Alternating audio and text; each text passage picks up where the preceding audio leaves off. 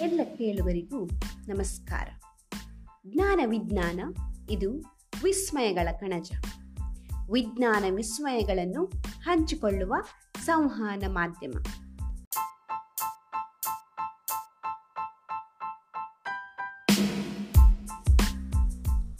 ಸಂಚಿಕೆ ಮೂರು, ದಿನಾಂಕ ಇಪ್ಪತ್ತೇಳು ಆರು ಎರಡು ಸಾವಿರದ ಇಪ್ಪತ್ತು. ಇಂದಿನ ಜ್ಞಾನ ವಿಜ್ಞಾನ ನಿಮಗೆ ಮರೆವೇ? ಹಾಗಾದರೆ ಮೆದುಳಿನ ಈ ವಿಷಯವನ್ನು ತಿಳಿದುಕೊಳ್ಳಿ. ನಮಗೆ ಹಲವು ವರ್ಷಗಳ ಹಿಂದಾದ ಘಟನೆಗಳನ್ನು ಅಥವಾ ಕೆಲವೊಂದು ಬಾಲ್ಯದ ನೆನಪುಗಳು ಇತ್ತೀಚೆಗೆ ಆಗಿವೆ ಎನ್ನುವಷ್ಟು ಒಳ್ಳೆಯ ರೀತಿಯಲ್ಲಿ ವಿವರಾತ್ಮಕವಾಗಿ ನಿರೂಪಿಸಬಹುದು. ಆದರೆ ಕೆಲವು ದಿನಗಳ ಹಿಂದಾದ ಅಥವಾ ಕೆಲವು ಗಂಟೆಗಳ ಹಿಂದಾದ ಘಟನೆಗಳು ನೆನಪಿಗೆ ಬರುವುದಿಲ್ಲ. ಹಲವಾರು ಸಲ ಎಲ್ಲಿ ಗಾಡಿ ಅಥವಾ ಮನೆ ಕೀಯನ್ನು ಇಟ್ಟಿರುತ್ತೇವೆ ಅನ್ನೋದೇ ನೆನಪಾಗುವುದಿಲ್ಲ.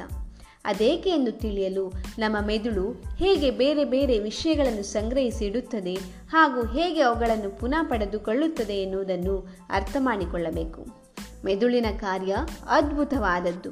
ಮೆದುಳಿನ ಮೆಮೊರಿ ಅನ್ನುವುದು ನಮಗೆ ಬೇಕಾದ ಎಲ್ಲ ಮಾಹಿತಿಗಳನ್ನು ಪಡೆದು ಸಂಗ್ರಹಿಸಿ ಹಾಗೂ ನಮಗೆ ಬೇಕಾದಾಗ ಹಿಂಪಡೆಯಲು ಸಹಕಾರಿಯಾಗಿದೆ. ಈ ಸೂಕ್ಷ್ಮ ಪ್ರಕ್ರಿಯೆಯಲ್ಲಿ ಮೆದುಳಿನ ಬೇರೆ ಬೇರೆ ಭಾಗಗಳು ಕೆಲಸ ಮಾಡುತ್ತವೆ. ನಮ್ಮ ಮೆದುಳಿನಲ್ಲಿ ಸಂಗ್ರಹವಾದ ನೆನಪುಗಳು ದೀರ್ಘಕಾಲವಿರಬಹುದು ಹಾಗೂ ಮರೆತು ಹೋಗಬಹುದು. ಮೆದುಳನ್ನು ಬಲಗೋಳ ಮತ್ತು ಎಡಗೋಳ ಎಂದು ಎರಡು ಭಾಗಗಳಾಗಿ ವಿಂಗಡಿಸಲಾಗಿದೆ. ಬಲಗೋಳ ನಮ್ಮ ದೇಹದ ಎರಡದ ಭಾಗವನ್ನು ನಿರ್ವಹಿಸುತ್ತದೆ, ಎಡಗೋಳ ನಮ್ಮ ದೇಹದ ಬಲಭಾಗವನ್ನು ನಿರ್ವಹಿಸುತ್ತದೆ. ಎರಡೂ ಭಾಗಗಳು ಒಂದೇ ರೀತಿಯಾಗಿ ಕಂಡರೂ ಅವು ನಿರ್ವಹಿಸುವ ಕಾರ್ಯಗಳು ಬೇರೆ ಬೇರೆಯಾಗಿವೆ. ಎಡಮದೆಳು, ಓದುವುದು, ಬರೆಯುವುದು ಹಾಗೂ ಗಣನೆಯಂತೆ ವಿಷಯಗಳಲ್ಲಿ ಸಹಕಾರಿಯಾಗಿದೆ. ಬಲಮೆದುಳು, ಕಲ್ಪನೆಗಳಿಗೆ, ಕಲೆಗಳಿಗೆ, ಸೃಜನಶೀಲತೆಗೆ, ಆವಿಷ್ಕಾರಗಳಿಗೆ ಸಹಾಯಕರವಾಗಿದೆ. ಮೆಮೊರಿಗೆ ಜ್ಞಾಪಕ ಶಕ್ತಿ, ಸ್ಮರಣೆ, ನೆನಪು ಹೀಗೆಲ್ಲ ಹೇಳಬಹುದು. ಇದು ಎನ್ಕೋಡಿಂಗ್, ಸಂಗ್ರಹಣೆ, ಹಿಂಪಡೆಯುವಿಕೆ ಎಂಬ ಮೂರು ಪ್ರಮುಖ ಪ್ರಕ್ರಿಯೆಗಳನ್ನು ಒಳಗೊಂಡಿದೆ. ಹೊಸ ಹೊಸ ನೆನಪುಗಳನ್ನು ರೂಪಿಸಲು ಮಾಹಿತಿಗಳನ್ನು ಬಳಸಬಹುದಾದ ರೂಪಕ್ಕೆ ಬದಲಾಯಿಸಬೇಕಾಗುತ್ತದೆ. ಈ ಪ್ರಕ್ರಿಯೆಗೆ ಎನ್ಕೋಡಿಂಗ್ ಎನ್ನುತ್ತಾರೆ. ಮಾಹಿತಿಗಳನ್ನು ಎನ್ಕೋಡಿಂಗ್ ಮಾಡಿದ ನಂತರ ಅವುಗಳನ್ನು ಬಳಕೆಗಾಗಿ ಸಂಗ್ರಹಿಸಲಾಗುತ್ತದೆ. ಸಾವಿರದ ಒಂಬೈನೂರ ಅರವತ್ತೆಂಟರಲ್ಲಿ ರಿಚರ್ಡ್ ಅಟ್ಕಿನ್ಸನ್ ಹಾಗೂ ರಿಚರ್ಡ್ ಶಿಪ್ರಿನ್ ಅವರ ಸಿದ್ಧಾಂತಗಳ ಪ್ರಕಾರ ಸಂವೇದನಾ ಸ್ಮರಣೆ, ಅಲ್ಪಾವಧಿ ಸ್ಮರಣೆ, ದೀರ್ಘಕಾಲೀನ ಸ್ಮರಣೆ ಎಂಬ ಮೂರು ಪ್ರತ್ಯೇಕ ಹಂತದ ಸ್ಮರಣೆಗಳು ಇವೆ. ಸಂವೇದನಾ ಸ್ಮರಣೆಯು ಪ್ರಥಮ ಹಂತದ ಸ್ಮರಣೆಯಾಗಿದೆ. ಈ ಹಂತದಲ್ಲಿ ನಮ್ಮ ಇಂದ್ರಿಯಗಳಿಂದ ಬಂದಂಥ ಸಂವೇದನಾ ಮಾಹಿತಿಗಳನ್ನು ಬಹಳ ಕಡಿಮೆ ಅವಧಿಯವರೆಗೆ ಸಂಗ್ರಹಿಸಿಡಲಾಗುತ್ತದೆ. ಅಲ್ಪಾವಧಿ ಸ್ಮರಣೆಯನ್ನು ಆಕ್ಟಿವ್ ಅಥವಾ ಸಕ್ರಿಯ ಮೆಮೊರಿ ಎಂದು ಹೇಳಲಾಗುತ್ತದೆ. ಇದು ನಾವು ಪ್ರಸ್ತುತ ಯೋಚಿಸುತ್ತಿರುವ ಮಾಹಿತಿಗಳನ್ನು ಒಳಗೊಂಡಿರುತ್ತದೆ.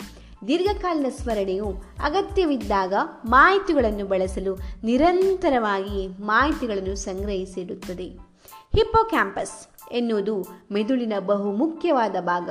ಇದು ಅಲ್ಪಾವಧಿ ಮಾಹಿತಿಗಳನ್ನು ದೀರ್ಘಾವಧಿ ಮಾಹಿತಿಗಳಾಗಿ ಕ್ರೋಢೀಕರಿಸುವಲ್ಲಿ ಬಹುಮುಖ್ಯ ಪಾತ್ರ ವಹಿಸುತ್ತದೆ.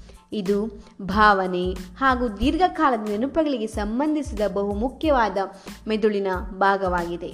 ಇದು ನೆನಪುಗಳನ್ನು ಕ್ರೋಢೀಕರಿಸುವ ಹಾಗೂ ಸಂಗ್ರಹಿಸುವಂಥ ಸಂಕೀರ್ಣ ಪ್ರಕ್ರಿಯೆಗಳಲ್ಲಿ ಭಾಗಿಯಾಗಿದೆ.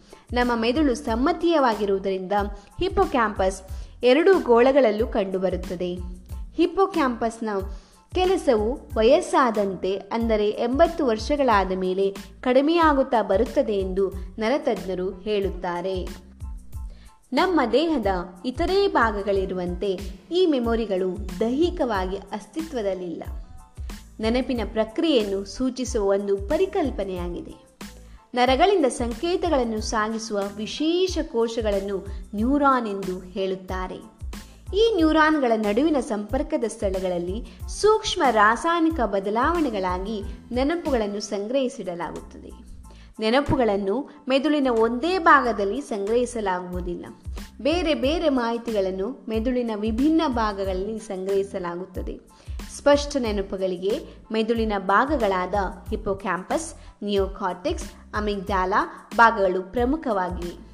ಸಾಮಾನ್ಯ ಸಂಗತಿಗಳು ಹಾಗೂ ನಮ್ಮ ಜೀವನದಲ್ಲಾದ ಘಟನೆಗಳು ಸ್ಪಷ್ಟ ನೆನಪುಗಳಿಗೆ ಉದಾಹರಣೆಗಳು ಎನ್ನಬಹುದು.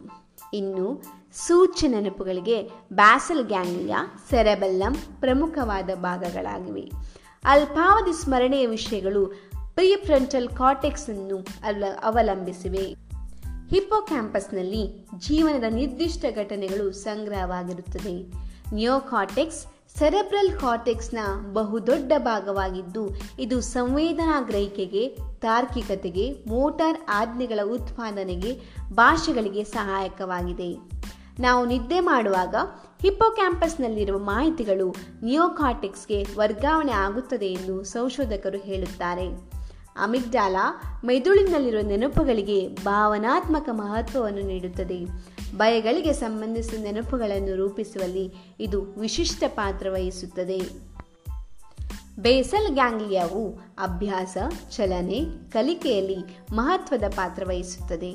ಸಂಗೀತ ವಾದ್ಯಗಳನ್ನು ನುಡಿಸುವಾಗ ನೃತ್ತಿಸುವಾಗ ಇದು ತುಂಬ ಸಹಕಾರಿಯಾಗಿದೆ. ಮೆದುಳಿನ ಹಿಂಭಾಗದ ತಳದಲ್ಲಿರುವ ಸೆರೆಬೆಲ್ಲಂ ಮೋಟಾರ್ ನಿಯಂತ್ರಣಕ್ಕೆ ಸಹಕಾರಿಯಾಗಿದೆ. ಉದಾಹರಣೆಗೆ, ನಾವು ತಲೆಯನ್ನು ತಿರುಗಿಸುವಾಗ ಸ್ಥಳದ ಮೇಲೆ ನಮ್ಮ ನೋಟವನ್ನು ಕಾಪಾಡಿಕೊಳ್ಳಲು ಇದು ಸಹಕಾರಿಯಾಗಿದೆ.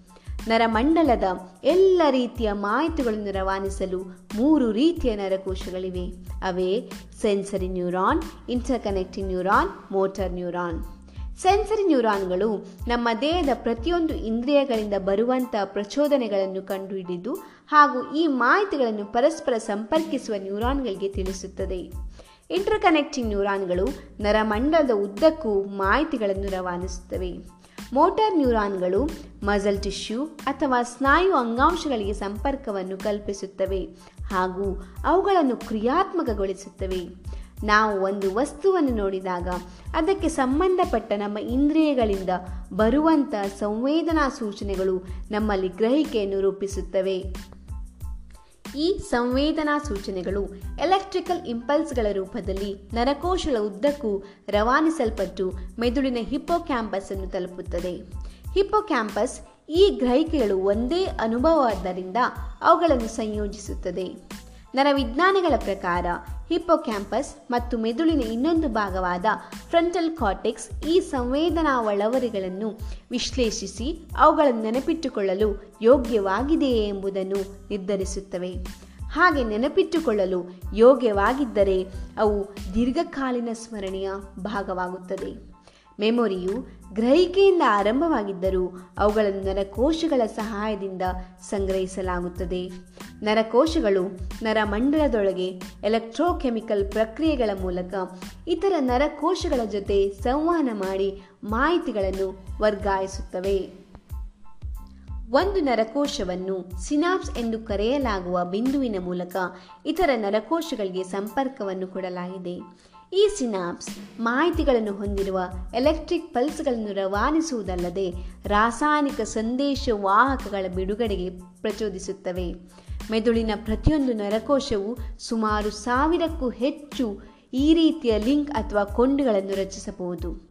ಹೊಸ ಹೊಸ ನೆನಪುಗಳಿಗೆ ರೂಪುಗೊಂಡಂತೆ ಹೊಸ ಹೊಸ ಸಿನಾಪ್ಸ್ಗಳಾಗಿ ಸೇರಿಸಲಾಗಿ ಮೆದುಳಲ್ಲಿರುವ ವೈರಿಂಗ್ ನಿರಂತರವಾಗಿ ಬದಲಾಗುತ್ತಿರುತ್ತದೆ. ಕೆಲವೊಂದು ವಸ್ತುಗಳನ್ನು ನೋಡಿದಾಗ ಆ ಮಾಹಿತಿಗಳು ಅಲ್ಪಾವಧಿ ಮೆಮೊರಿ ಅಥವಾ ಶಾರ್ಟ್ ಟರ್ಮ್ ಮೆಮೊರಿಗೆ ಎನ್ಕೋಡ್ ಮಾಡಲಾಗುತ್ತದೆ. ಅಲ್ಪಾವಧಿ ಮೆಮೊರಿಯು ಸೀಮಿತವಾಗಿದ್ದು ಒಂದು ಕ್ಷಣ ಏಳು ವಸ್ತುಗಳನ್ನು ಇಪ್ಪತ್ತರಿಂದ ಮೂವತ್ತು ಸೆಕೆಂಡ್ಸ್ಗಳ ಕಾಲ ಹಿಡಿದಿಟ್ಟುಕೊಳ್ಳುವ ಸಾಮರ್ಥ್ಯವನ್ನು ಹೊಂದಿದೆ.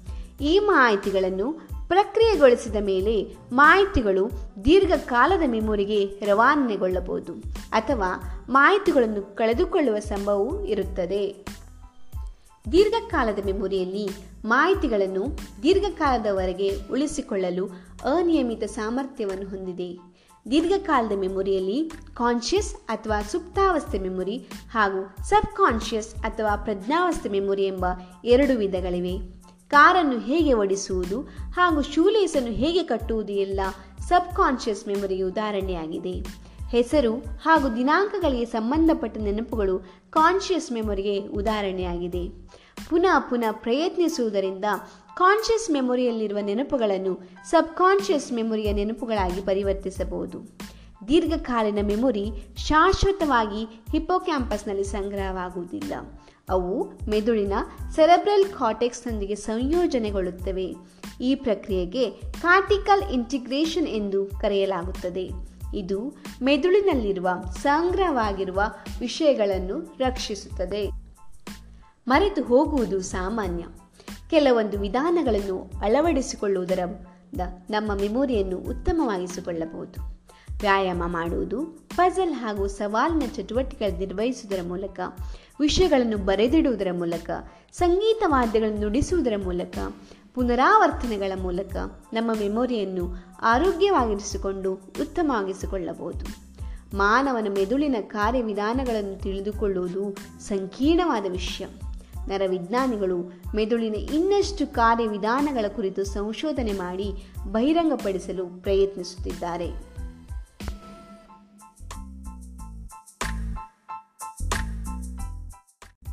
ಮುಂದಿನ ಸಂಚಿಕೆಯಲ್ಲಿ ಕುತೂಹಲ ವಿಜ್ಞಾನ ವಿಸ್ಮಯಗಳನ್ನು ಹಂಚಿಕೊಳ್ಳೋಣ.